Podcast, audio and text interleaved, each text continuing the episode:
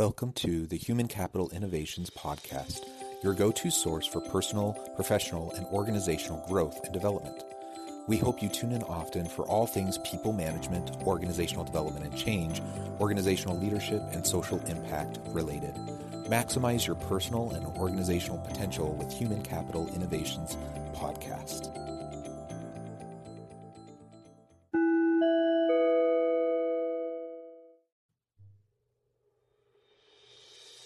Welcome to the Human Capital Innovations Podcast.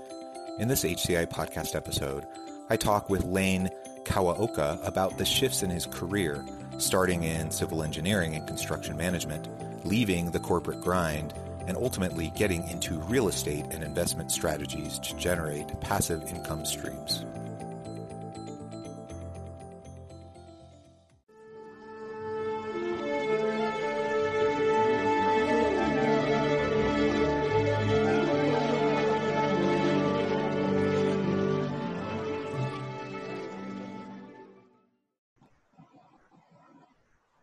Lane Kawaoka, welcome to the Human Capital Innovations Podcast. Hey, thanks for having me, John. I'm really excited to have the chance to talk with you uh, and for my listeners to have a little bit more uh, experience listening to a leader, an entrepreneur who uh, works in the arenas that you work. So I'm going to share in just a moment your bio so people have a little bit more of a sense uh, for for what you do. Um, and today we're going to be talking about how your journey, your your career um, has been shaped over time, and how you work with people uh, and seek to to help uh, you know both for yourself and for others to to have meaning in their work and to find success. So that's really going to be the focus uh, for today. Lane Kawaoka currently owns 3,500 plus units across the US. He lives in Hawaii and recently quit his day job as a professional engineer with an MS in civil engineering and construction management and BS in industrial engineering. Lane partners with investors who want to build their portfolio but are too busy to mess with tenants, toilets, and termites, as he puts it, by curating opportunities um, where his investors have personal access to him and, and know that Lane has personally put his money on the line too. Uh, Lane reverse engineers the wealth building strategies that the rich use uh, to the middle class via the top 50 investing podcast, simplepassivecashflow.com. And Lane's mission is to help hardworking professionals out of the rat race, one free strategy call at a time. Uh, so again, uh, welcome to the podcast. And anything else that you would like to add before we really dive on into the discussion today? Yeah, no, I mean, kind of kind of start at the top. I mean, um, you know, I I like a lot of people was you know kind of groomed to go to school, get a day job, and um, kind of follow what I call linear path. So that's what I did back in 2007. I graduated from the University of Washington with a bachelor's of industrial engineering, and I uh, went to work for a large, uh, I would say Fortune 5 500, Fortune 50 company as a construction supervisor, construction manager. And uh, that was where, you know, everybody has that first job that they don't like, right? But the reason why you don't like it is because you actually have to like learn a lot of stuff and it's, it's hard and they put you through the ringer. Um, but that was my first job was leading teams of um, union staff working out in the fields, uh, traveling workforce uh, with guys 55, 60 years ages of older with 30 years of experience. So that was kind of how I was thrown into the fire my first first go around. Yeah, awesome. And and you really do have a unique um, kind of career trajectory and transition. Civil, civil engineering, construction management, um, and then into real estate, and and your focus on trying to help others build wealth um, uh, through some of your strategies. Uh, in in our pre uh, pre interview preparation, uh, you mentioned the story of how one of your team members died on the job uh, and how that was really one of the reasons that you ended up leaving corporate America. Uh, would you mind uh, sharing a little bit more about that story and explaining, you know, what impact that had on you and why that was such a jarring uh, moment that caused you to kind of reassess everything and make and make a new uh, direction in your career? Yeah, so you know, my first you know first and second year on the job, you know, I got put on this uh, to manage this one crew. We traveled around five different states throughout the whole year. We got to know each other um, pretty well. Um, and even though I'm their boss, you know, I'm, you know, you kind of bond with these guys. These are these are the guys you kind of go to war with every day. It is a pretty dangerous job when you're working construction, especially um, you know out there where there's nobody else around, no cell phone signal, no nothing out in the woods. And a few years later, um, I had changed roles, um, got to be more of a project manager, got my office job, got out of the field where I, you know, have to wake up at 5:30 every morning to, to drive to the job briefing site. And um, a company email came out. You know, this is a 40,000 employee company. That that individual who was part of my small crew had passed away because of a work um, accident. I guess what had happened, he was he was walking along, and then you know something hit this thing, it hit him, and it's just it was unfortunate. And the company sort of it wasn't about the person. It was say, well, you know, this this um, particular rule was violated, which is like always be alert, alert and attentive. And I'm like, you know, what kind of BS is that, right?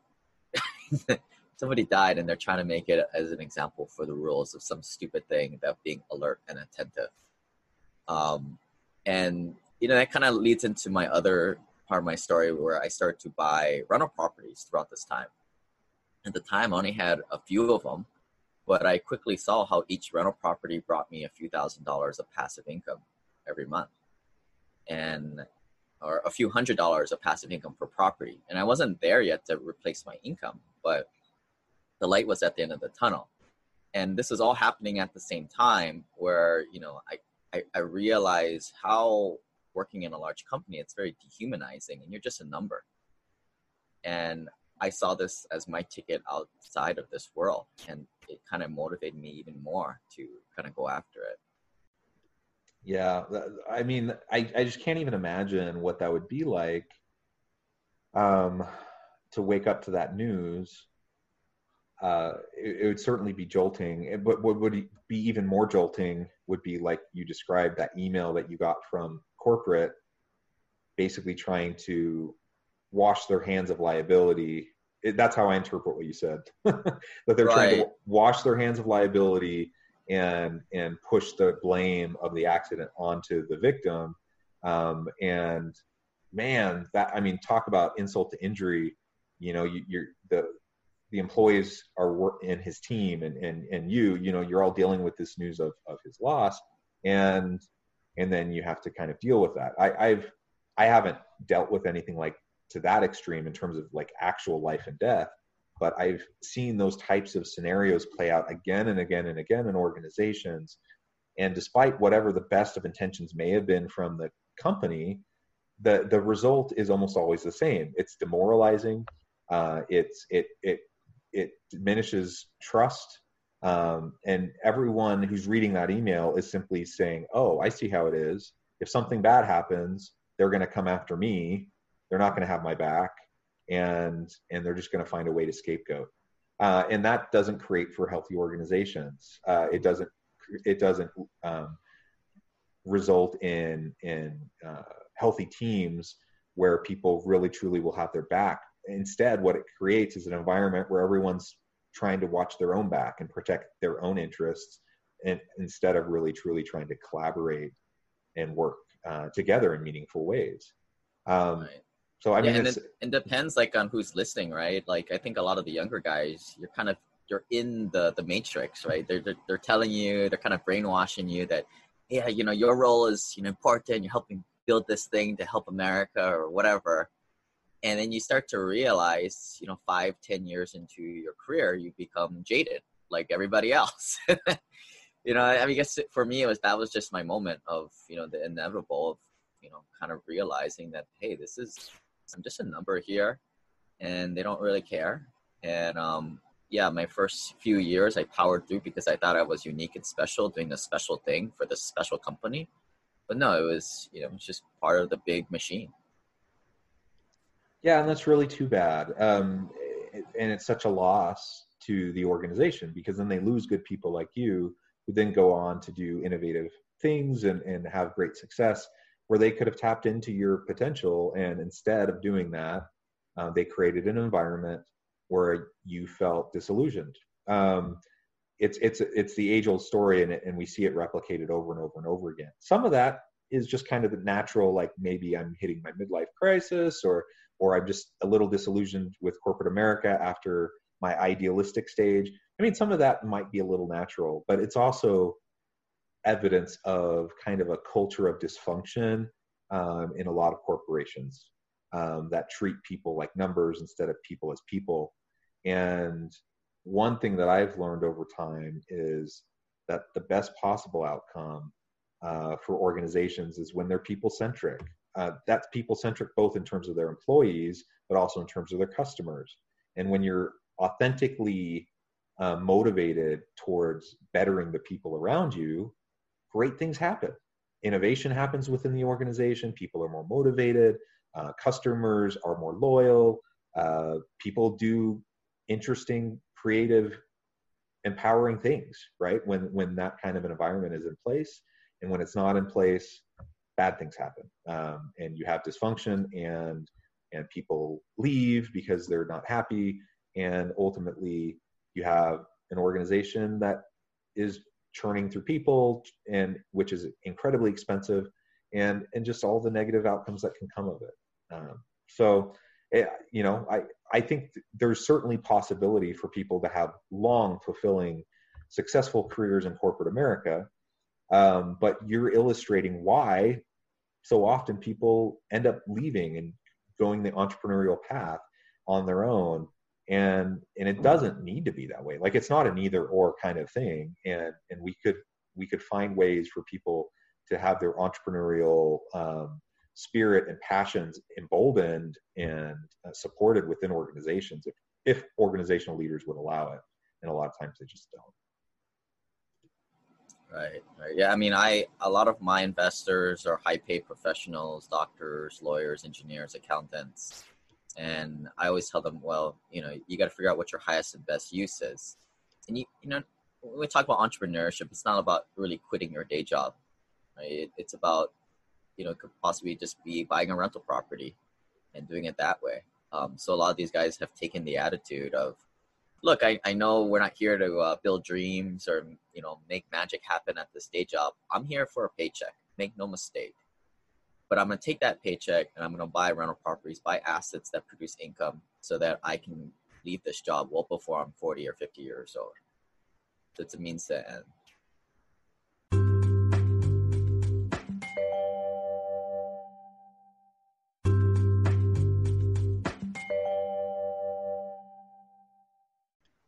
Yeah, and well, that's so interesting. So let's let's talk a little bit more about that and and how you go about um, working with your clients to help them think through their wealth management strategies and help them to think about their their life goals uh, and mapping out what their current career looks like versus how they can do these entrepreneurial things, pursue their passion, or just create passive income. So, could you tell us a little bit about your approach when you start um, meeting with a new client? Yeah, so I mean, the first thing I, I do is trying to figure out, you know, the three big resources are time, money, and knowledge, right? To real estate invest, you need money. You know, if not, you got to go make money. You need money to invest. So most of my clients have good paying, you know, um, you know, they're high paid professionals. So they've got at least twenty thousand dollars to go buy a hundred thousand dollar house, and that's really how I started. My first five seven years, I just bought a single family home one after another, and that was how I got my net worth up to a certain point. Got to be more of accredited investor, but then started to invest in private placements and syndications. But you know, not to get too far ahead of ourselves, you know, it all starts with buying a rental property, and that's how you learn and um, that's kind of how you get into the whole mindset of you know buying assets that produce more income for you and you know it's not a get rich quick thing but after about four or five years of buying a few rental properties you you start to realize like hey i just created like a third paycheck for myself a year and how i can you know there's a path forward that's not going to take 20 30 years 40 years like the normal like wealth building dogma out there. And that's really why, you know, you kind of mentioned it earlier, right? You know, companies, they try and figure out a way to um, motivate you to find your calling or your passion so that you're empowered to do something bigger for the company. But for me, the thing that really got me motivated was I just saw like, you know, like people like my parents, you know, you know, they had doctors, they had a doctorate and a master's degree, yet they were stuck at this day job for 30, 40 years. They're very frugal with their money, yet they just put it into, you know, Wall Street investments like mutual funds and which have huge, huge fees. I mean, a lot like a lot of times, a third of the returns are taken out. Um, you know, despite the expense ratio being zero point one, you know, it's actually way, way more than that. And that's, you know, when you look at buying a rental property one year and then buying another one, you know, you could quickly realize how you can be out of the rat race in less than ten years. So to me, it just didn't add up, right? And, and I, as I start to unravel it, there's this big um, and there's definitely this red pill finance out there of doing it, you know, this way. Yeah, and, and like you said, I mean, different people have different kind of life goals, um, and for you, this this made sense to pursue this kind of a, an approach. And maybe early on in your career, you didn't even realize this was an option. So, so just laying out options for people. Um, I like how you described it early on in your introduction that you saw things as you were really on a very linear path. You saw things as a very linear type of a, an approach to a career.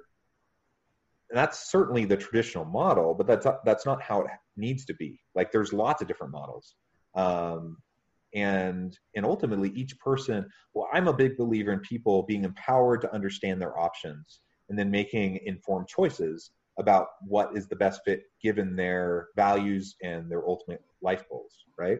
and and for some people that would mean they're going to tr- choose a traditional corporate job or they're going to go into higher education or they're going to go work for the government or they're going to be an like a traditional serial entrepreneur or they're going to uh, invest you know there's all these different paths and ultimately the most important thing is that people are making informed choices uh, they know what their options are and then they find something that will be fulfilling for them and give them the opportunities that they're looking for and not feel stuck in something that they just felt like they had to go into for whatever reason.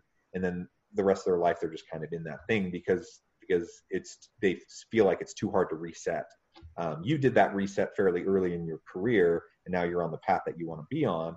Some people don't realize even that they that maybe that reset needs to happen and they don't realize it till they're 50 and then what you know at that point you're you're uh, you're a little bit not necessarily locked in, but you're more locked in than you would be if you were younger. So, um, so I think people just having the opportunity to really think through these sorts of things and then find something that will be fulfilling to you and, and map with your values is is really really important.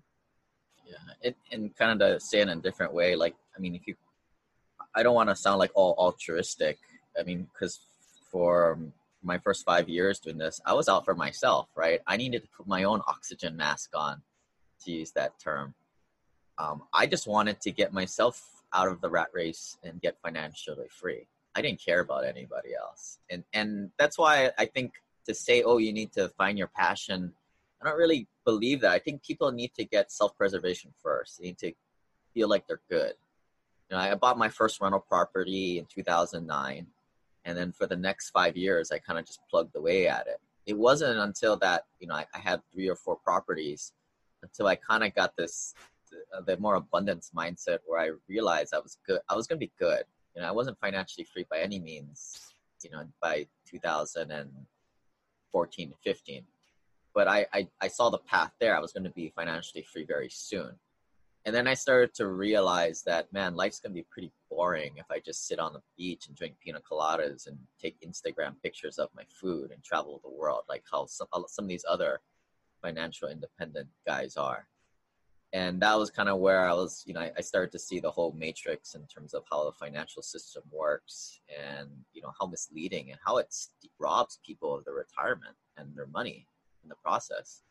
And that was kind of where the, the switch happened for me to more of a mission based model.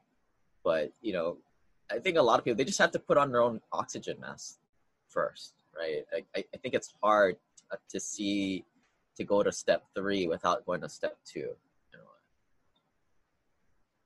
Yeah, and I think you know as you're describing that, it it just reminds me simply of Maslow's hierarchy. Um, that I do think people have their their physiological and safety needs.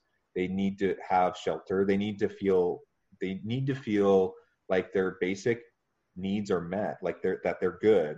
And until that's the case, um, it's it's you know getting to this point of talking about purpose, meaning, um, more altruistic, um, virtuous, you know, reasons for why people do what they do. You don't ever get to that, you know, if, if you're just worried about how you're going to live um, day in and day out. And so I think everyone um, goes through life stages where they have to address some of those different types of stages um, and, and, make sure that their needs are met. So I think that's completely normal and and something that we should definitely be thinking about. Uh, maybe before we finish up, uh, I was also just curious. So you know, you, you as a civil engineer and construction management um, early in your career, you know, you you had project management responsibilities, construction supervisor responsibilities. I, I'm wondering how that your experience in leading in that capacity compares to how you lead um, today in, in your current role? Yeah, so a lot of it comes from the culture of that first company I worked for, which is a very conservative, um, almost militaristic company. So some of the big things were, you know, chain of command.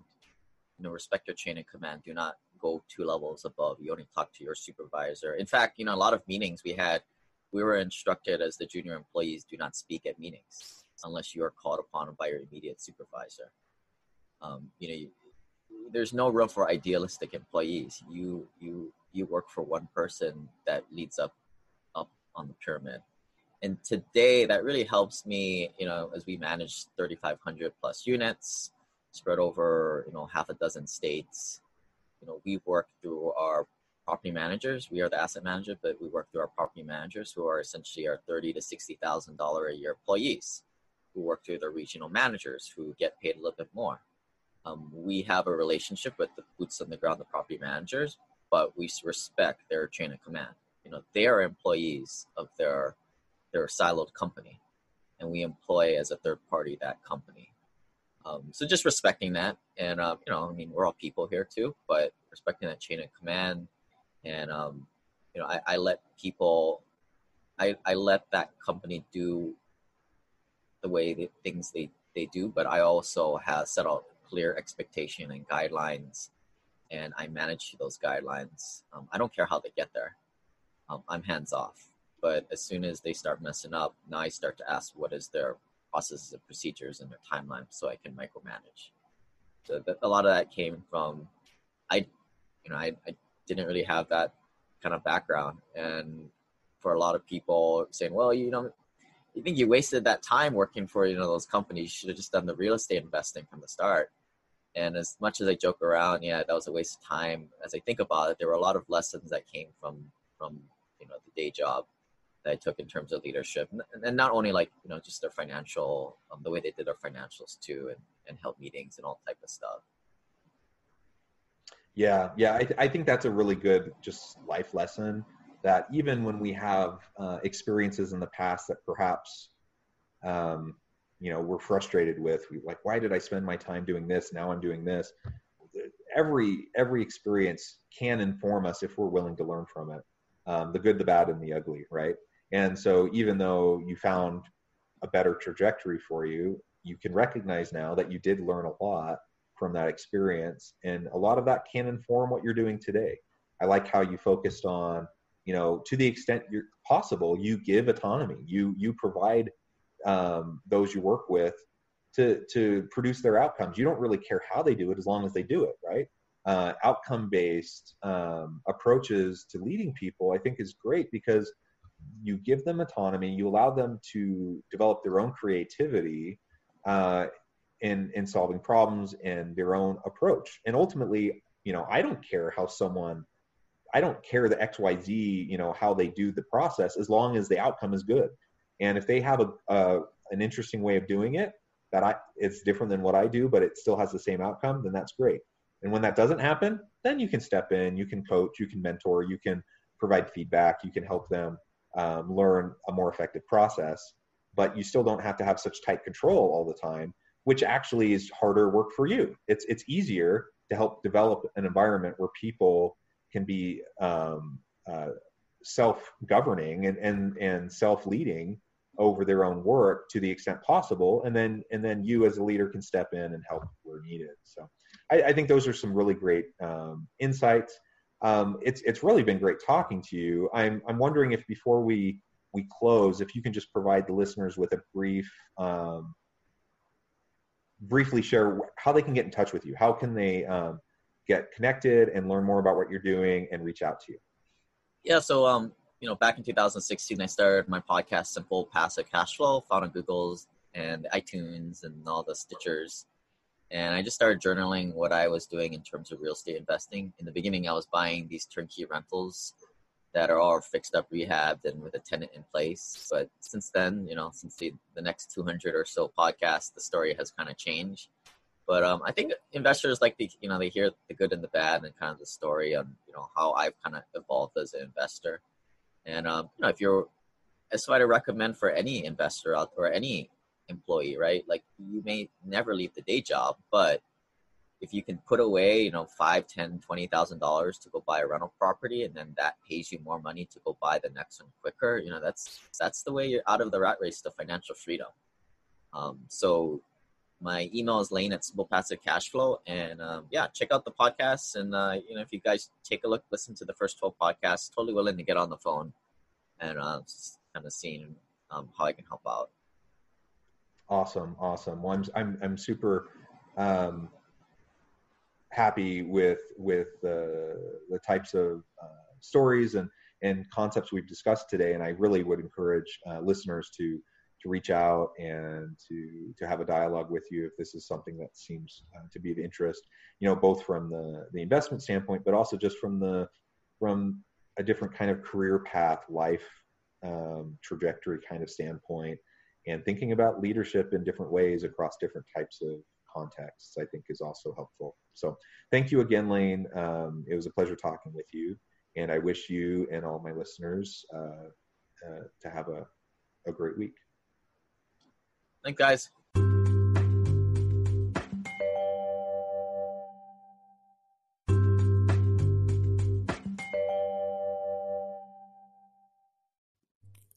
Thanks again for joining us for this episode of the Human Capital Innovations Podcast.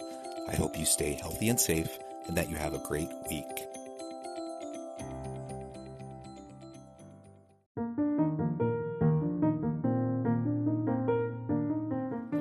Check out our new weekly LinkedIn newsletter, Alchemizing Human Capital, exploring industry trends via original research and interviews with executives and thought leaders from across the globe.